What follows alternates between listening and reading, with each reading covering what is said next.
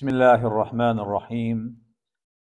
الحمد لله رب العالمين وصلى الله وسلم وبارك على سيدنا ومولانا محمد وعلى آله وصحبه وسلم. اللهم علمنا ما ينفعنا وانفعنا بما علمتنا وزدنا من فضلك علما وتعليما إنك على كل شيء قدير. رب اشرح لي صدري ويسر لي امري واحلل عقدة من لساني يفقه قولي اما بعد السلام عليكم ورحمه الله وبركاته Alhamdulillah, for a while there, I wondered when we would get to this evening. This program, this Fard Ain program, came as an idea. It's a very small idea. And that's one of the wondrous things. Sometimes something comes as a small suggestion or a small seed, and it gets planted and tended to and watered, and over time it grows into something quite significant, quite large, larger than one anticipated. And Alhamdulillah, we've been covering the Fard Ain for now, I think exactly two years, because we began in November of was 2021. Subhanallah, it's a long time. And when you type in Fard Ain on YouTube, this is the first thing that pops up. I haven't tried Google, but I wouldn't be surprised if it's similar. At least it's the first video. Uh, there are lots of different programs out there of different mashayikh and teachers in various communities teaching Fard Ain. But I don't think there's any of them that is as detailed and as extensive as this one. Because we endeavored to teach the Fard Ain not in a quick fashion of just covering the basics and getting them over with. We wanted to actually go deeper and that's led us to talk about more than just the bare minimum of Fard Ain. We've talked about the layers and to get a proper, deeper understanding of what is Fard Ain. And as I've said a few times before, the Fard Ain course that we've been doing together, uh, it's not meant to be a one time thing that you study and you never return to. The idea is that you review this knowledge, and that's the major reason why we have the slides. Uh, the slides are meant for you to read, and to go back to, to review. And inshallah, once we finish with this and uh, get some time, we want to take all the slides and put them into a proper format, uh, like a book format, better organized and uh, easier to read, inshallah. So you all have that. And tonight is the final class, alhamdulillah. And tonight's class is of course, Module 11, which concerns miscellaneous matters, various things that can be considered fard ain, individually obligatory knowledge, that isn't easily categorized or organized into the previous modules. And tonight's session is about two things. Number one, enjoining the good and forbidding the evil. That's one. And the other is da'watu ilallah, calling to Allah, giving da'wah. So these are two things. Al-amru bil ma'ruf wa nahyu anil munkar, number one. And a da'watu ilallah, number two. And let's just explain what those terms mean and then look at how they could be fard ain or maybe not fard ain. The first is al amru bil ma'ruf. This is one of those phrases many Muslims are used to hearing, even if Arabic isn't their first language, because uh, al amru bil ma'ruf, commanding the good, that is a very central theme of the Quran. The idea of standing up for what is right and enjoining and commanding what is right. So, ma'ruf is what is good, what is wholesome, what is moral, what is right. And that is the first component. The second being an-nahyu anil munkar, or forbidding the evil. So we enjoin what is right, what is wholesome, what is moral, and we forbid what is evil, what is wrong, and what goes against the proper way. So ma'ruf is broader than just khair or ta'ah, obedience. Ma'ruf is what is recognized as good, as what is wholesome and moral and upright. And munkar is anything that is bad, evil, wrong, unjust, unwholesome, immoral, and so on. As far as da'wah is concerned, the term ad-da'watu ila Allah, right? Inviting others to Allah. The simple meaning of that is to invite people to become Muslim. Now, there is a da'wah we can give to Muslims, but that da'wah we give to Muslims is not a da'wah inviting them to become Muslim. They're already Muslim. So that is largely commanding the good and forbidding the evil. That's the kind of da'wah we would give to our fellow Muslims. So these things, commanding the good and forbidding the evil, and inviting others to Allah, these are generally fard kifaya. They're community obligations. They're not uh, individual obligations on every single Muslim. And some of the ulama have said that these two things are the most challenging commands in Islam, besides controlling your own nafs. You think about all of the different divine commands revealed in the Quran or mentioned in the Sunnah, some are easier than others, depending on the person. Some are harder than others, depending on the person. But some scholars say that broadly, the hardest things would be commanding the good and forbidding the evil, and inviting others to Allah, and uh, disciplining your own nafs, your own ego, when you have bad habits. So, we said that the basis for these is that they're fard kifaya, they're community obligations. They're not obligatory on everyone. So that begs the question why are we talking about it in Fard Ain? Why are we bringing it up in this class?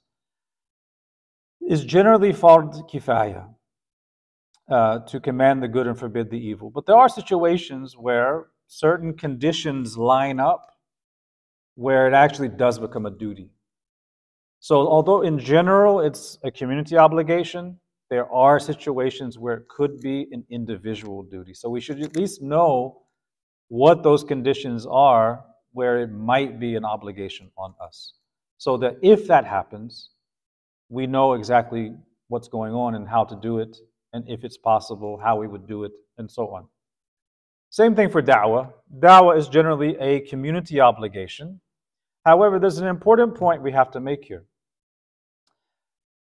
And this, uh, this is the, I guess you could call it, al-haqq al-murr, the, the default ruling in the Sharia, the default ruling is that it's actually forbidden for a Muslim to migrate from the lands of Islam, Darul Islam, to the lands of Darul Kufr.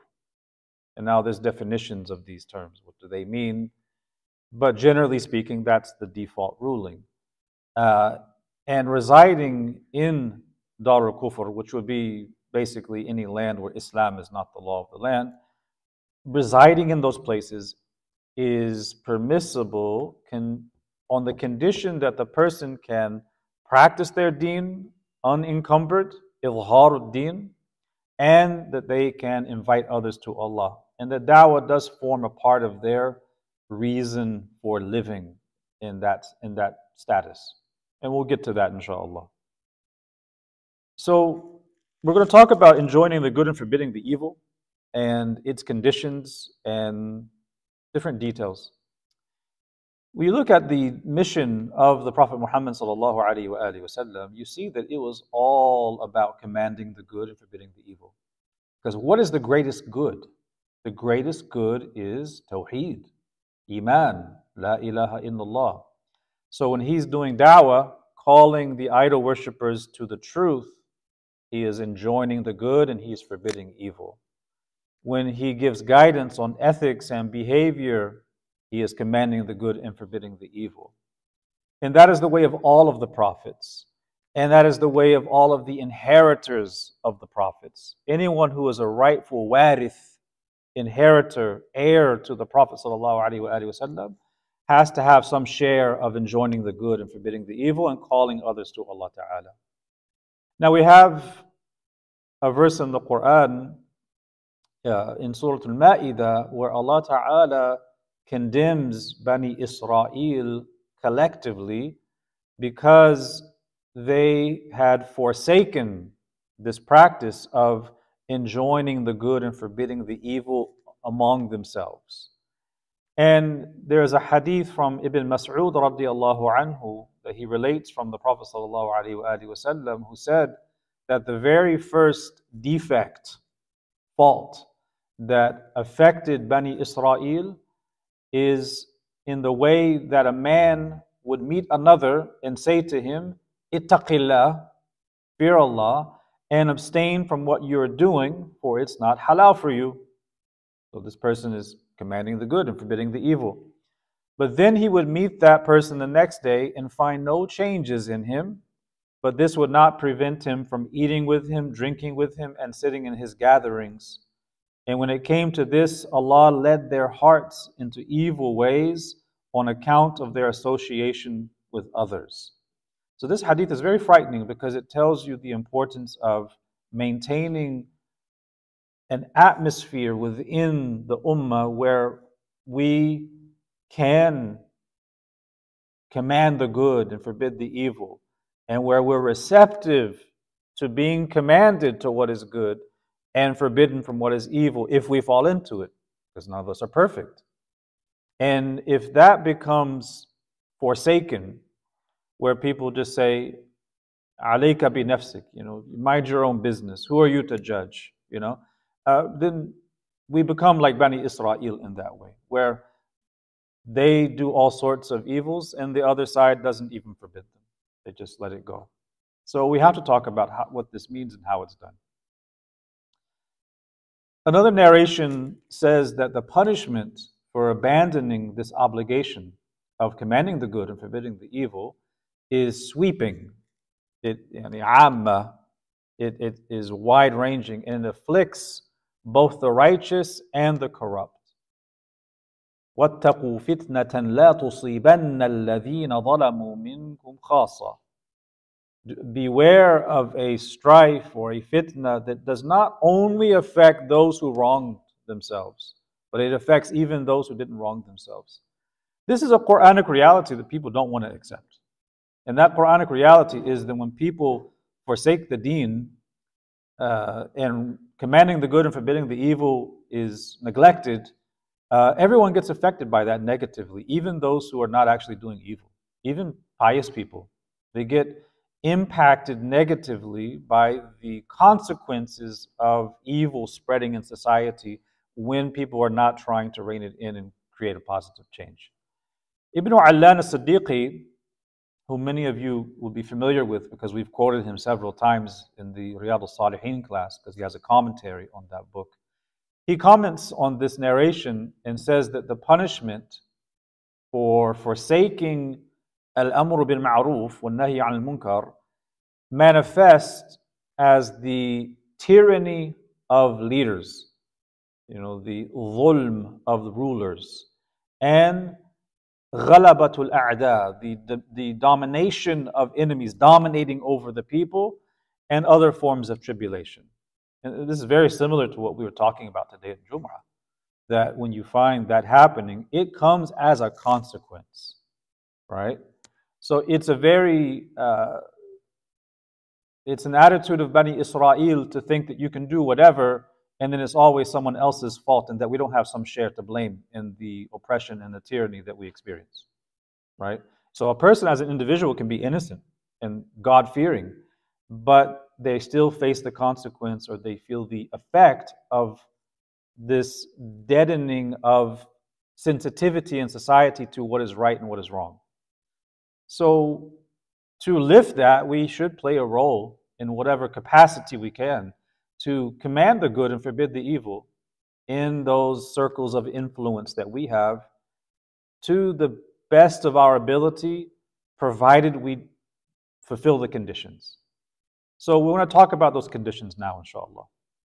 The ulama, when they talk about conditions, shurut, there are conditions for obligation, and then there's conditions for permissibility.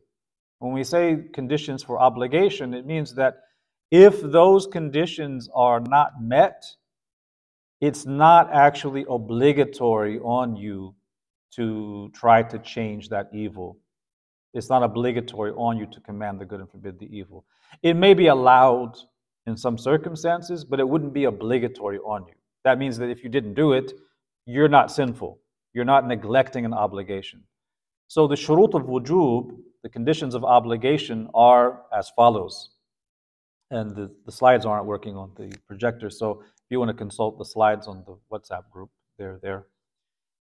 Condition number one for commanding the good and forbidding the evil to be obligatory, the person doing the commanding has to be legally accountable. Mukallaf, that means that excludes children. So children do not have an obligation to command the good and forbid the evil. They can still do it, but it's not obligatory on them. The person has to be a Muslim. So that excludes non Muslims. And the person has to be capable of enjoining the good and forbidding the evil. They have to have istita'a, the, the capacity. So that's going to exclude those who are unable, and we'll explore what that means later. So you have to be accountable, Muslim, and able to actually command the good and forbid the evil. Number four, the one who's commanding the good and forbidding the evil has to have sound knowledge of what they are commanding. Who does that exclude? People who don't have knowledge. They don't really know if that's something that they should be forbidding or enjoining. So you have to have knowledge. And number five, a condition for obligation is that they have to be reasonably sure that the other party will actually listen and take heed. If they are reasonably sure that the person they want to command or forbid is going to ignore them, they're reasonably sure, you know, prior experience or whatnot. If they know that that person won't listen, it's not obligatory. They can still do it, but it's not wajib on them if they have reasonable certainty that they're not going to listen. And number six, for it to be obligatory, one has to have a reasonable expectation that it's not going to lead to a greater harm or worsen the situation. Right? There's a there's a famous story of a a Damascus scholar, and he was there during uh, after the Mongol invasion when the Mongols were ruling that area, and he was walking one day with some of his students. And as they're walking through the streets, they saw some Mongol soldiers tripping and falling and laughing in a state of drunken stupor. They were drunk. So his students began to speak out and criticize them and attack them for drinking publicly. But the Sheikh said to them, Be quiet. Because them being drunk actually prevents them in their drunkenness, they're prevented from actually doing worse harms. So just leave it, right? So if you think it's going to lead to a greater evil, you have a reason to believe that, then it wouldn't be obligatory on you to command the good and forbid the evil. So that's, those are the conditions for obligation. Now you have conditions for its validity. Conditions for validity mean shurutul sihha. For it to be sound and correct, certain conditions have to be in place. So some, some of these overlap with the others. So capability, being able to do it, if you can't do it, if you can't speak out, and you can't change it with your hand, when you see some evil taking place, you default to the third level, which is to hate it in your heart. And that's based on the hadith that most of you know, the hadith of the Prophet sallallahu Whoever among you sees an evil, let him change it with his hand. فَمَنْ لَمْ يَسْتَطِعْ فَبِلِسَانِهِ And whoever is unable, to let him change it بِلِسَانِهِ with his tongue. فَمَنْ لَمْ يَسْتَطِعْ فَبِقَلْبِهِ And whoever is unable to change it with their tongue by speaking out, let them change it with their heart by hating it. وَذَلِكَ أَضْعَفُ الْإِيمَانِ And that is the lowest degree of faith with regards to commanding the good and forbidding the evil. So that's a condition for validity. Another condition of validity is that you have to have a sound knowledge and understanding of what exactly you're commanding or forbidding. And the ulama say that this means if you are going to take up this obligation, you have to know the, the Sharia.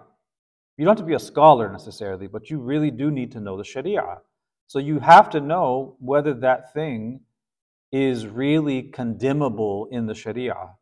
So if there is a valid difference of opinion among qualified scholars, mujtahidun, about that issue being permissible or impermissible, then you're not actually allowed to condemn the other person for doing it. Right? What that means in simple terms is we only command the good and forbid the evil in matters that are good or matters that are evil according to ijma', scholarly consensus. So there's ijma' that uh, stealing money is haram. There's no difference of opinion about that. You would command the good and forbid the evil in that matter. But what about something like, okay, we'll give an example. What about smoking?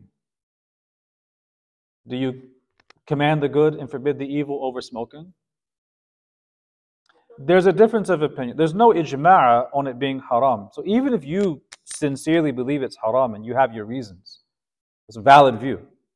Because there is a pre existing khilaf mu'tabar, a, a well considered, respectable difference of opinion among scholars, you do not command the good and forbid the evil over that issue.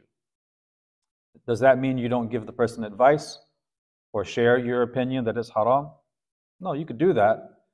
You could tell them, I believe this is haram and it's harmful and I advise you to leave it. You could you could counsel them. You know, you can even give them a very uh, strong exhortation, trying to convince them of that view. That's fine. But what you're not allowed to do is, as I, I know, I know one individual who would do this actually. Uh, if he saw someone outside of the masjid smoking, he would just grab the cigarette from their mouth and crush it on the ground. Um, you, you don't have a right to do that. You don't have a right to do that, even if you hate smoking and you think it's haram, because there's no ijma' that it's forbidden. You just have to advise them, right? So this means that commanding the good and forbidding the evil relates to clear matters that are generally known by all Muslims. So, yeah, so if there's a difference of opinion, you give nasiha, you can you can even try to convince them of your view, but it can't be at the level of trying to stop it with your hand or condemning them with your words. So another condition for validity is that you are reasonably sure that they're going to hear and listen. So this is, we said, it's, an oblig- it's a condition for its obligation. And if you are reasonably sure they're not going to listen, it's not obligatory for you. And you can give them advice, but you don't have to command or forbid that action. And this is the opinion of Imam al Bajuri, Imam al Qarafi, Imam al Hasqafi, Ibn Abidin, and others. And that's hinting at the fact that there are some ulama who say that no, even if you are reasonably sure they won't listen, you can still do it. So even in some of these conditions, there are some differences of opinion about the conditions themselves. Some of the ulama say it doesn't matter. Even if you are sure they're not going to listen, you still can command the good and forbid the evil. So what we would say is that if you're reasonably sure they're going to ignore you, it's not wajib on you to do it. But you can still do it. And the basis for this view is actually in the Quran.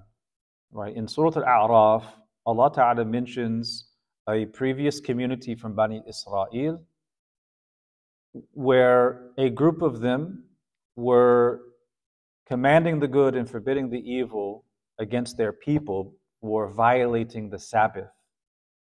And it was asked of them, uh, Why do you exhort these people when Allah is going to destroy them for violating the Sabbath? And their answer, Allah records their answer as a lesson for us. They said, قالوا معذرة إلى ربكم ولعلهم يرجعون. It is uh, at least, I don't know how you translate that exactly, but يعني معذرة إلى ربكم. It's basically a way of saying, Ya Allah, we can't change anything, but because we have some ghaira over the deen, we're going to speak out even if they don't change. Because it's still evil. It's better to speak out against an evil that you know the person won't listen than to witness the evil and just keep quiet if you can speak out. So it's not wajib, but you can still do it provided there's no greater harm happening. So if you are reasonably sure that they're going to listen, then you should do it.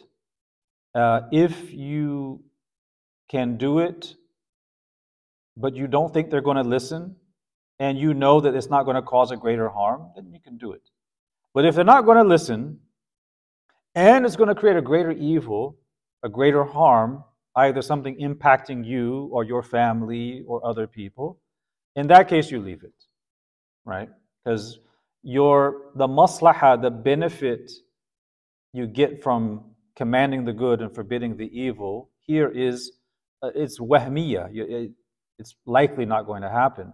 Whereas preserving the maslaha that you already have, you know, of not getting involved in drama or having a greater harm impact you, that's yaqini, you know, that's certain. You want to preserve that. So a, question that comes up is, what, what do you do if you're at a gathering? Maybe it's your relatives or friends, a mixed gathering, and there's evil going on. And you, uh, imagine you're invited somewhere, you're in someone's home, you're a guest, and there's evil happening, and you're not in a position to command the good and forbid the evil. Either because they're older than you, they're not going to listen, or it's going to cause way too much drama, or anything like that. What do you do? The ulama say that if if you can, try to engage in something else on the side. Or if they're in a gathering and they're backbiting people, gossiping about people, slandering people, if you can't speak out and get them to stop, you could try to change the topic. And if you can't change the topic and they keep going on, some scholars have said just pretend to be bored.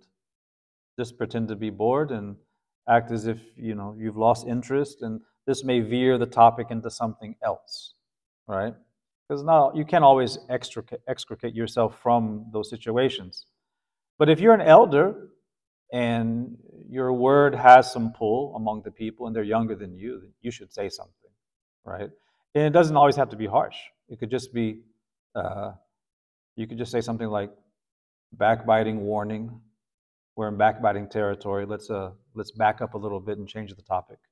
And oftentimes that's enough. Going to this condition of uh, avoiding greater harm, this is, this is where we want to focus a little bit on.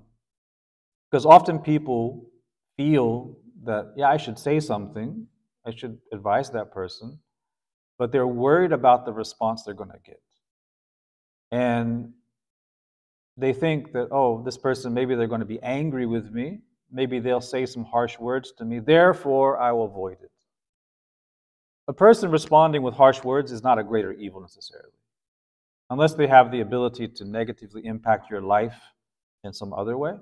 Harsh words or scoffing at your advice, that's not a greater evil, right? What is forbidden is to command the good and forbid the evil when you know that it's going to lead to a greater harm than the harm that that person is doing, or it's going to worsen the situation.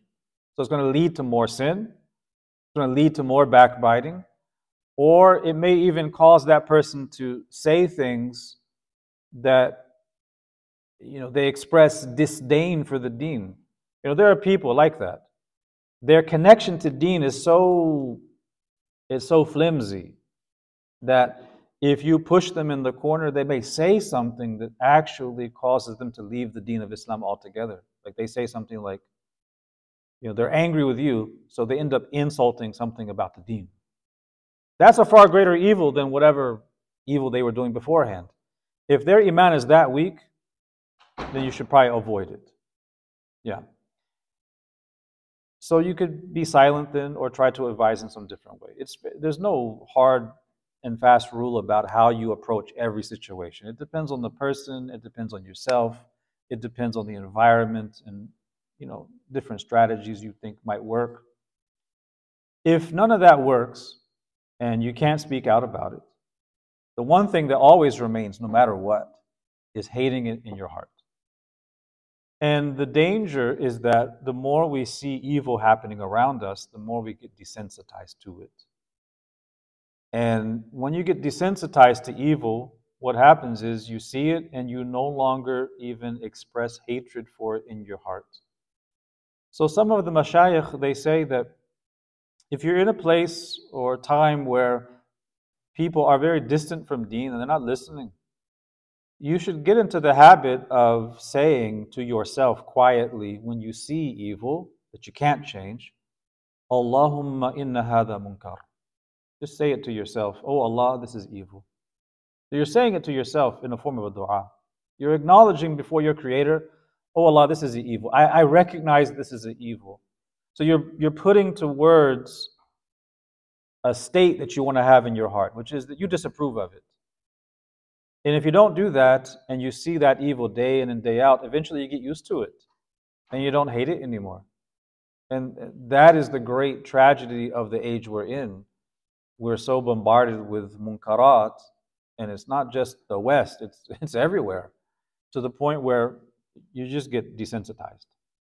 So, the issue of greater harm or lesser harm, we, we have to find some kind of guideline for determining that. Like a person who is, uh, let's say they're reckless, they're a person of great zeal for the deen, but they're very reckless. In that person's mind, there is no real greater harm. They're, you know, they'll, they'll say something to anybody in a very harsh way because they don't, they don't care about consequences. So, what is a greater harm to them is, is not considered.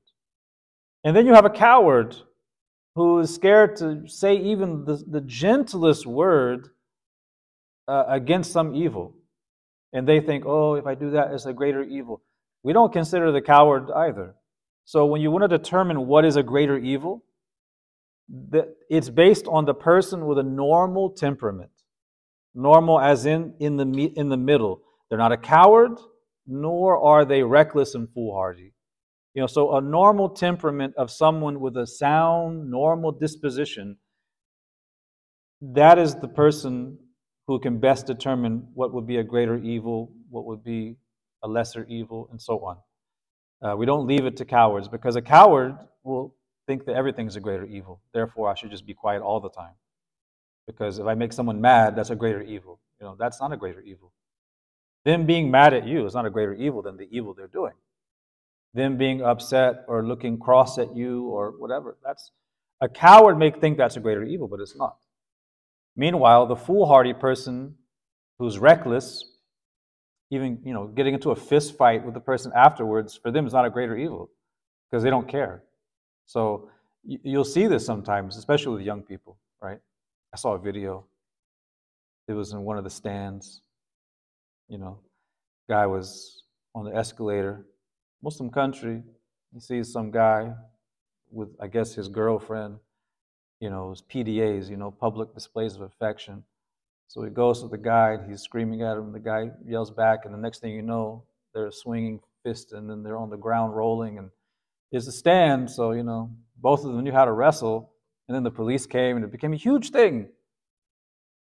He could have just said something, that would have been enough. But he decided to put his hands on the person and he didn't consider the second order consequences of that, then he got locked up. So that person is not the one who determines what's the greater evil, nor is the coward the one who determines what's the greater evil. It is the person who has a normal, sound, disposition. And that is what shaja'a is courage, uh, which is one of the cardinal virtues in Islam.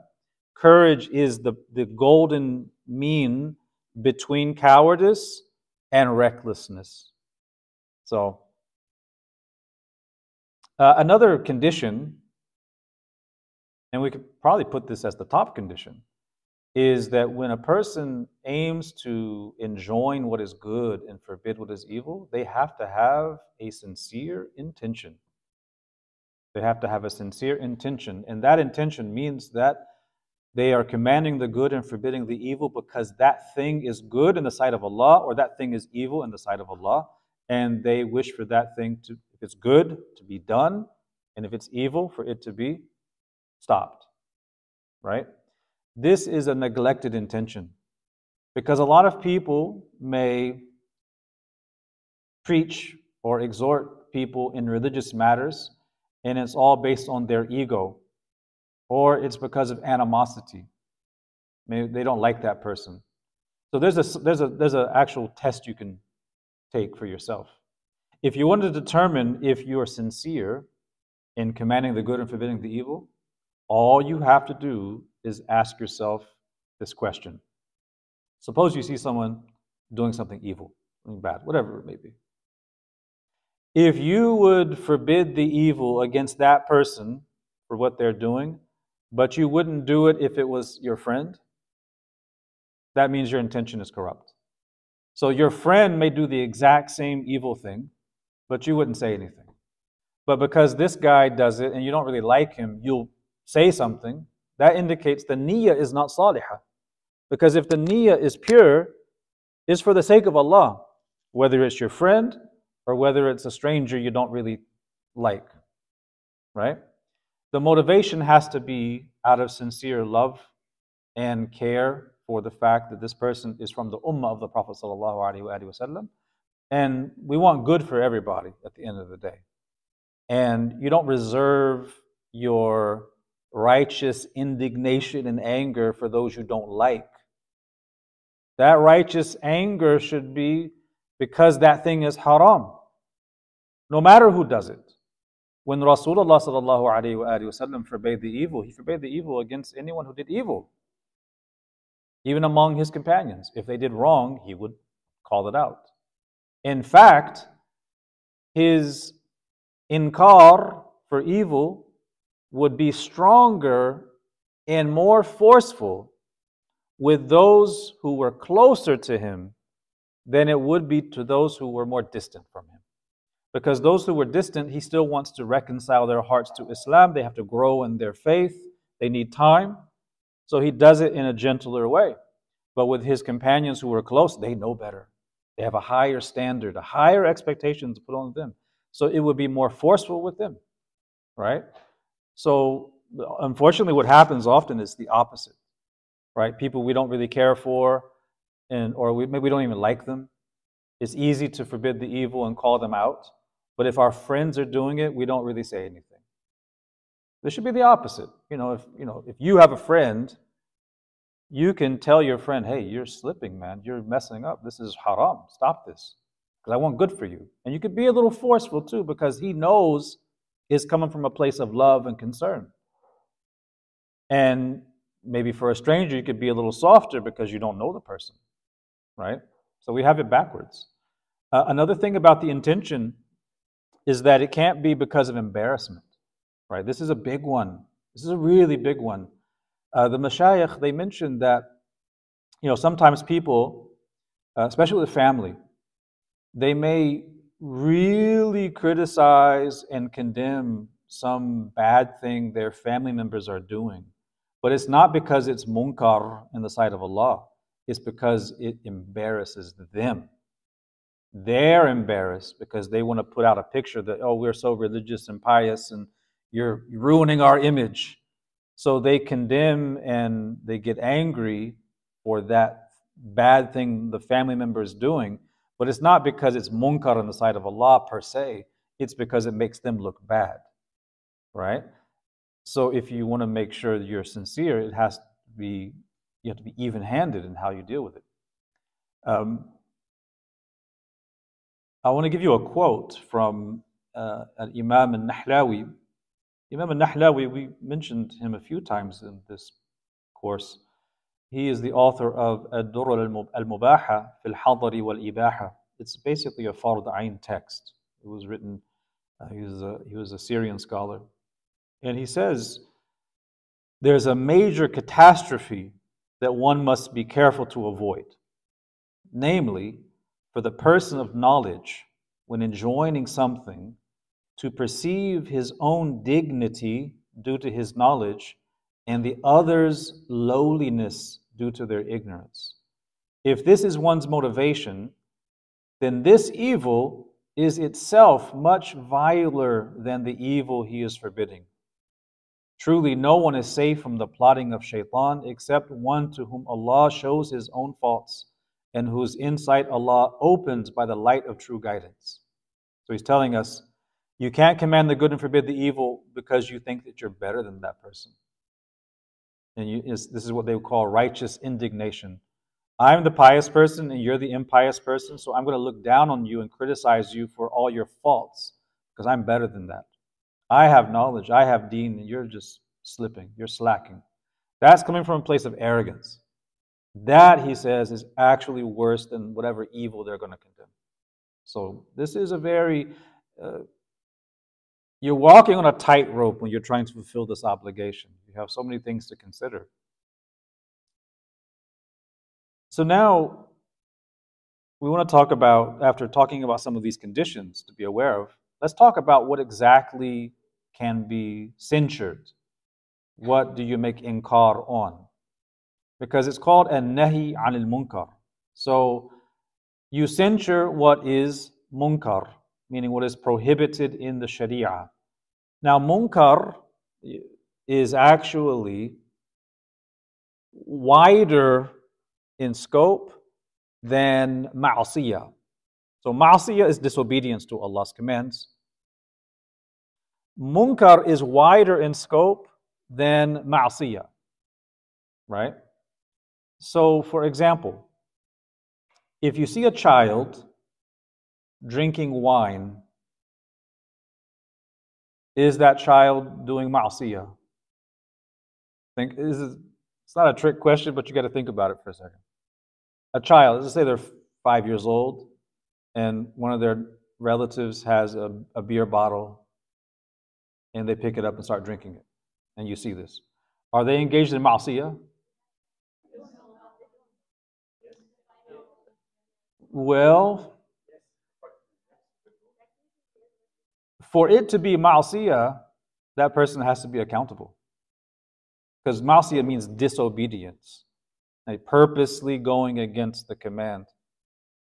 So for the five year old child drinking from the beer bottle of their relative, it's not ma'asiyah because they're not yet accountable in Sharia.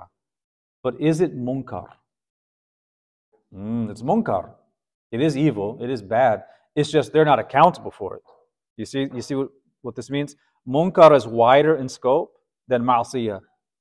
So what that means is the kid is drinking, you still do nahi al munkar. Right? You still stop them from doing, you take it you pour it out right? Because although it may not be sinful for them because they don't have accountability yet, they don't know any better, it's still munkar, so you stop it. So that's one thing to consider. Uh, so that means you can command the good and forbid the evil with children, even if they're not accountable, right? Number two, uh, for that thing to be condemned, it needs to be mawjood, it needs to be present in the moment. It needs to be present. So that excludes someone who has already consumed wine, you know, some adult who's already consumed wine, as well as what may take place later. Let's say a person's getting dressed to go to the club. You know, you know they're going to go to the club and party and get involved in God knows what, but they haven't gone yet. So they are preparing for munkar, but they haven't done it yet. Or they did munkar last night, but they're not doing it right now. Your amr bil ma'ruf wa nahi al munkar is to occur when it's mawjood, when it's present. Of course, you can criticize them and tell them off after the fact, right? Of course. And of course, you can tell someone, don't go to the club. What you're, what you're about to do is haram. But there's the, the inkar is to occur when it's present. When it hasn't happened yet, or when it's already happened, it's not called amr bil ma'ruf. It's actually called wa'adh or nasiha. You're, you're trying to uh, exhort them to what is right. Right? You're not actually stopping them because it hasn't happened yet. Or you can't stop them after it's already happened. And likewise, for that thing to be condemned, not only does it have to be present, it has to be apparent. It has to be zahir. That is going to exclude whatever sin a person is doing at home when they lock their door. That means you can't spy on people just to do al-amr bil ma'ruf wa al munkar. Right? You can't do that. The only way you could forbid something that is not apparent is if it's behind closed doors, but the sound of it travels outside of that. Right? I'll, I'll leave that to your imagination what that may look like or sound like. But if it does travel outside of that room where it's occurring, then yes, a person could forbid it because now it's kind of zahir in a way. Uh, I'll give you like a, I'll give you a simple example. If a person is behind closed doors and they're smoking marijuana, can you do in, can you do inkar on them? If well, if you don't know about it, how are you going to do it? But if the smell comes out, hmm, now you can. Because now, although it's behind closed doors, it's now becoming apparent by means of the smell, right? Uh, or alcohol on the breath. Yeah. Well, music, if if it's vile lyrics, for sure. If it's just, uh, I don't know, Mozart, then there's the difference of opinion about the instruments. So we just give them advice if we want to advise them. Yeah. Uh, so, what are the levels of this? What does it actually look like to forbid the evil? When you hear this term, forbid the evil, what comes to your mind? This person now is going out to forbid the evil. What is he doing? what is he saying? How is he acting? What comes to mind? He's angry. Okay. What else? What might he do? Holding a stick? Yeah, maybe. Or a whip?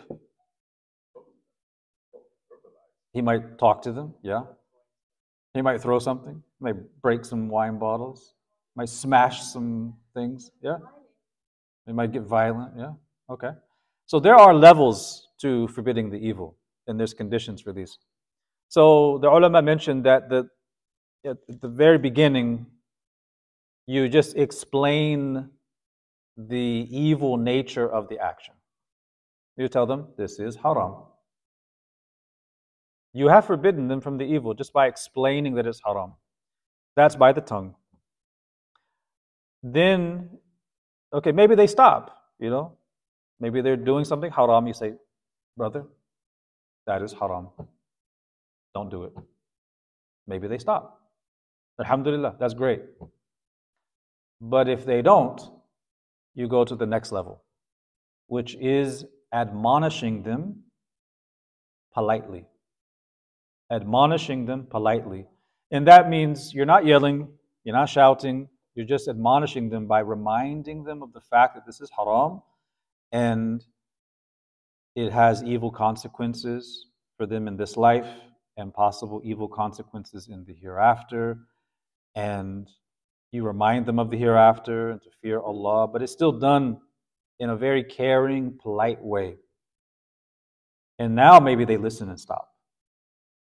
But if they don't, you go to the next level. You don't, you don't go to level four immediately, right? You go to level one, level two, level three. Level three would be to speak harshly with that person. Now, speaking harshly with them doesn't mean you insult their shoes or their choice of attire. That has nothing to do with what they're doing. You're talking about the person. You say, Oh, you want to be a corrupt, fasiq, degenerate? Like, what's wrong with you? Don't you fear Allah? Uh, you're speaking like this. That does move some people. It should. Right? And hopefully they're moved by that, and you're speaking with some harshness and they stop it. But if they don't, uh, yeah, well, not yet. You go to level four. And level four is forcibly stopping the act with your hand if you're capable. That doesn't mean hitting them, it would mean stopping the act. So let's say, let's go to the marijuana example. Okay, he's not inside the house anymore, he's outside. You see the guy, he's Muslim. You tell him, you know that's haram, right? And doesn't listen. Okay. You know, you should really fear Allah. It's, it's not good for you in this life. It creates problems. It's also haram. And the Prophet ﷺ forbade all intoxicants, and this is damaging to you and your iman and your hereafter. Uh, it doesn't listen. Now you escalate a little more. You speak with some force. Ah, he's not listening. Now you go to level four, which is if you have the ability and it's not going to cause a greater harm, you, you grab the joint from his hand. Or if he has the pipe or whatever, or the vape, you just take the vape pen and smash it, right? I'm not telling you to do that, by the way, because they could say, oh, that's my property. I'm going to call the police. And then you're in trouble. But let's say you have the ability and you know that's not going to happen because you're the elder and you have some sway. You could grab it and you could break it. But you're not using your hand. You're not smacking him. You're just taking the instrument or whatever that would stop him from doing that haram.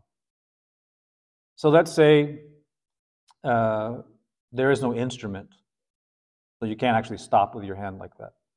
You would go to the next thing, which is, and this is from the ulama. Ibn Qudama al-Maqdisi, he talks about this.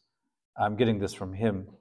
He says uh, at that stage, you would resort to intimidation and threatening to strike the person. But this is if you have the authority to do so. Right? And that authority, I don't just mean the authority as in the law of the land, I also mean perhaps parental authority as well. Right? Because it's not against the law to use physical punishment against children. That would include teenagers, right? It's not always the best idea, but you still have some recourse. Um, this, however, in an Islamic society, for you know someone who's not in your immediate family under you, if it's just a random person, that would be reserved for those who are vested with the authority of changing things with the hand. So that would be, you could say, the police or anybody who has that kind of authority. So let's say you're in, you know, you're in a Muslim society you can't change it with your hand physically. You can't strike the person or beat them, no. But if the police caught them doing that and wanted to stop them, they could resort to that if they had to. So the ulama generally say that when you look at the hadith, which says, forbid it with your hand, and if you can't, then with your tongue, and if you can't, then with your heart. Uh, Imam Sha'rani says that Changing with the hand is generally for the sultan. It's a general rule. It's for the, those who have authority. Changing with the tongue would be for those who have ilm, proper ilm. They have the ability, they know that thing is haram, they know how to speak to people. And then hating it in the heart would be just everyday person. Because maybe they don't have the requisite knowledge to speak out. Now, we would say that for that regular person, there are situations where they would need to use their tongue, depending on the relationship and the ability and so on. Uh, but the hand would be reserved for those with authority, right? So I wouldn't want anyone to understand from this session that you can just go out and you know find people outside the masjid on Jumu'ah doing things you don't like and just raise your hand and smack them or double leg takedown and grab their stuff and throw a few punches. You can't do that. That'll lead to a greater evil. Um, other levels uh, or other aspects to consider as we go through this. Uh, we're actually running out of time. Uh, you have to know that the act is wrong. Uh, you're not going out of your way to spy, uh, but you either notice it or two upright people tell you. Uh, you explain that it's wrong because they may be ignorant, so you don't default to condemning them harshly. They may just not know. And you do it with verbal admonitions or harsh words if that doesn't work. You can use some harsh words as long as they're not immoral words. And so you have hand, intimidation, uh, using, you know, if you have authority, you can use the hand.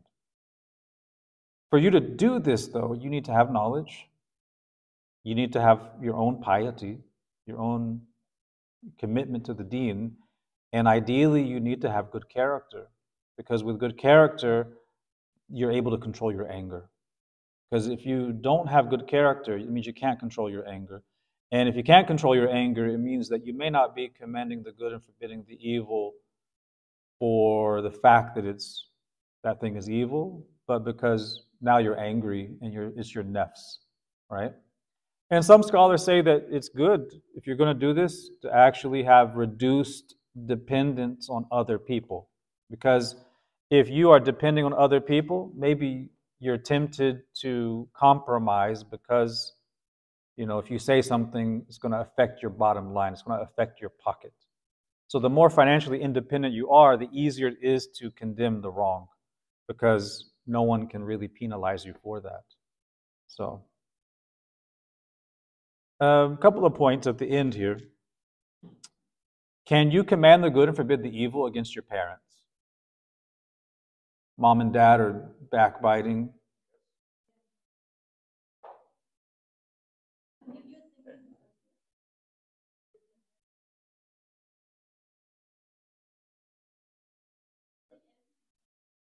Yeah. The answer is yes. However, a big however, they're still your parents. So Imam Malik was asked this question. He said, Yes, but you still have to lower the, the wing of mercy. You still have to be humble. So the way you do it is very carefully. So the mashayikh, they say that normally when you command the good and forbid the evil, it's not a condition that the person doesn't get angry with you. They may get angry with you. So what? You're not purposely trying to create fitna. But with your parents, you have to take extra steps to make to try to make sure they don't get angry. So you have to do it extra with extra sensitivity, and that's not always easy, right? Because some parents can just take any criticism as an attack, and they're going to pull rank on you and say, you know, "I'm your mom, I'm your dad," right? Yeah, go to the garage, right? Who are you? To, who are you, right? So you have to be careful. But yes, the principle remains. Um, we said this module or this class for this final module is also about something else. What else, what's that other thing? Commanding the good and forbidding the evil and da'wah, right? This da'wah is a kind of commanding the good and forbidding the evil. It's really the ultimate one because you're commanding the greatest good, which is tawheed, and you're forbidding the greatest evil, which is shirk. Why do we talk about it here? Well, because we're in a society where we really have a mandate as Muslims to engage in da'wah on some level. Now, da'wah comes from da'a yad'u, which means to call, to invite, to, to invoke, to summons. But legally speaking, it means to invite other people to Allah and His Messenger sallallahu alaihi wasallam to La ilaha illallah Muhammadun Rasulullah, to become Muslim. And generally, it's a community obligation that doesn't fall on every single individual. But please remember the definition of fard kifaya, because the definition says it's a community obligation that if a sufficient number of people are doing it, then the sin would fall off of the rest of the people. But if there's not enough people doing it, it becomes an obligation on everyone. And if there's not enough people doing it, then everyone's sinful. Now I ask you, billahi, do you think there's enough people out there doing da'wah? This is why we include it here in the Fard. Right? This means that you at least need to know the basics of da'wah and how to do it, and you should make that something, it should be a part of your life where you actually invite people to Islam. And I don't mean, oh, I invite them just by being a nice person. Okay, they could know you're a nice person for 20 years, but they've never heard the message of Islam, what kind of da'wah is that? Right? Da'wah doesn't just mean being nice, it means being nice and with your character, leading them to understand where your character comes from. And that's where the da'wah comes in. This is from Allah and His Messenger, sallallahu alaihi wasallam. The reason why you like my character is because this is the guidance of Allah and His Messenger. So I invite you to that as well. So da'wah can be individually obligatory. Allah Ta'ala says, ادعوا إلى سبيل ربك بالحكمة والموعظة الحسنة وجادلهم بالتي هي أحسن. He gives it as a command. Call, invite others into the way of your Lord with wisdom and good advice and debate in a way that is best. So this can be an individual obligation. The Prophet ﷺ said, بَلِّغُوا عَنِّي وَلَوْ آيَةً convey on my behalf, even if it's a single verse. If that's all you know is a single ayah of Quran, you have a command to convey. A command to convey.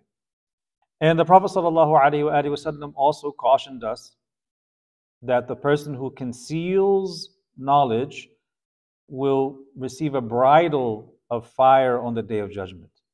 So if you don't speak about Islam to people when you have the opportunity, then there's a fear that you could be concealing knowledge, right? If people ask, you have to tell them, you have to call them, you should invite them. So this is to guide people from darkness into light. It is to establish the hujjah of Allah, the proof of Allah over creation, and to fill the earth with goodness. So, what I want to end with, and because we've gone over the time, as typically happens, um, the way you do dawah varies from place to place and person to person. And I think that would require a full workshop. I did a workshop about a decade ago on the nuts and bolts of Dawah. It was about four or five hours worth of, of lessons where we looked at practicals and you know the hands-on experience of how you actually do Dawah. So we could probably do that in the future. But I want to leave you just with one point. The stronger the certainty you have as a Muslim in La ilaha illallah Muhammad Rasulullah, the greater the effect your da'wah will have. Right? You have to have it yourself. The one who's lacking something can't give it to someone else. And one of the great mashayikh, he mentioned this point. The greater certainty, yaqeen, you have, the greater the effect that your yaqeen will have on others, bringing them to Islam. And he derived that point from a hadith the hadith about the Prophet ﷺ when he journeyed to Ta'if and he was pelted with stones. You remember that story when him and Zayd were ejected from Ta'if and the chiefs uh, sicked the Sufaha ul Qawm, the foolish village bumpkins, uh, against them, pelting them with stones. And as he escaped and left for safety, the angel presented the opportunity to crush the people of Ta'if for this gross offense against his honor. What did he say? When given that opportunity, he said, Rather, I hope that Allah will bring forth from their loins a people who worship Allah alone and do not associate any partner with Him. And his hope is not wishful thinking, his hope is a strong hope. And subhanAllah, the people of Ta'if became Muslim and the effects of that da'wah manifested. And those descendants, the descendants of those who were pelting with stones, embraced Islam.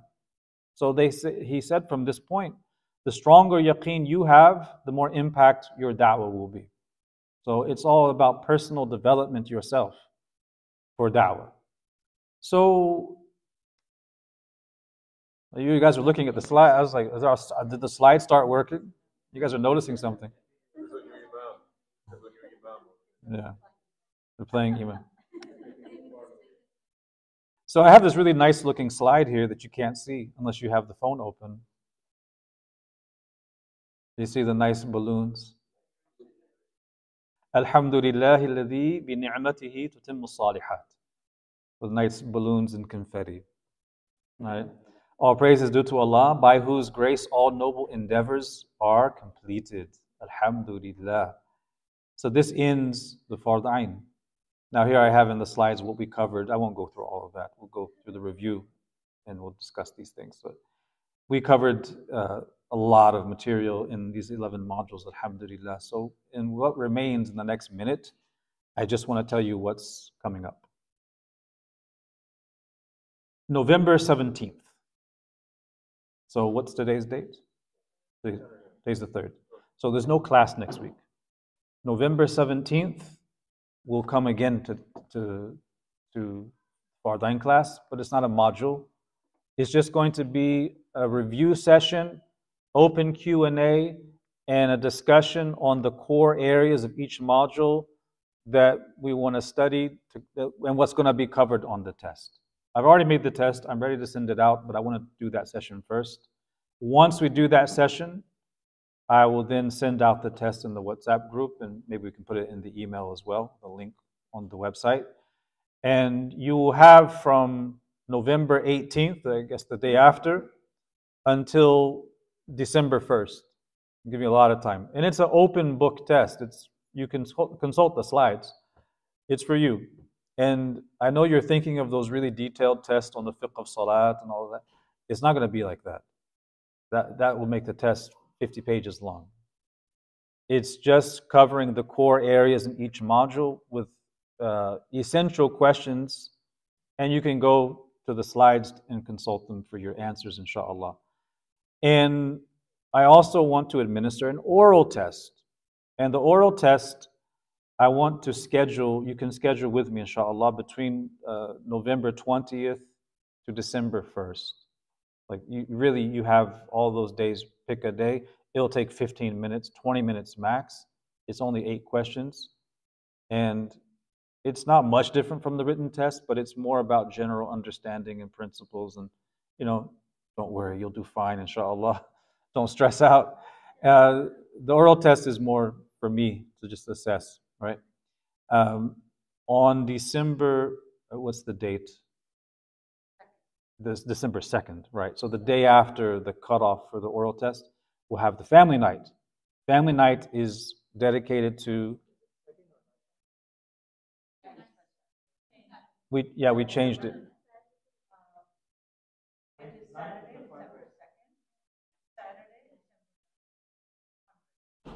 Yeah, so the second. So second we'll have family night, and it'll be basically our graduation. Now, for you to graduate, I need you to take the test. so if I only get two people taking the test, there'll be two graduates. Uh, anybody who takes the test, inshallah, you're going to graduate, and uh, we'll have you know a nice function. And this is where I want to appeal to all of you. Uh, if you would be so kind and willing to give some words, you know, about your own experience, uh, as long as they're good, um, about the Fard 'Ayn uh, program uh, for family night, inshallah. We'll have an open mic for that, and we'll just present the certificates and some other things, and then inshallah, we'll have a nice time, alhamdulillah, to celebrate this milestone. This is a huge milestone subhanallah, it's, uh, I, I, out of all the classes and programs we've had here, this has been the most muwaffaq, you know, just given a lot of tawfiq, you know, the biggest, most consistent turnout and participation. Uh, and it's involved people from all around the world. You know, I, I get questions from people from India, from Germany, from the UK, from different places. So uh, may Allah make it a means of benefit for all of you and your families and for others beyond that we don't even know. Um, there's a saying in Arabic, naji minna ya'khudh biyadi akhi, the one who saved among us on the day of judgment, let him take his brother by the hand. So maybe this is a means of, of such great khair for people that it becomes a, you know, a, a great means for us on the day of judgment, inshallah ta'ala. هذا وصلى الله وسلم على سيدنا محمد وعلى آله وصحبه وسلم وآخر دعوانا الحمد لله رب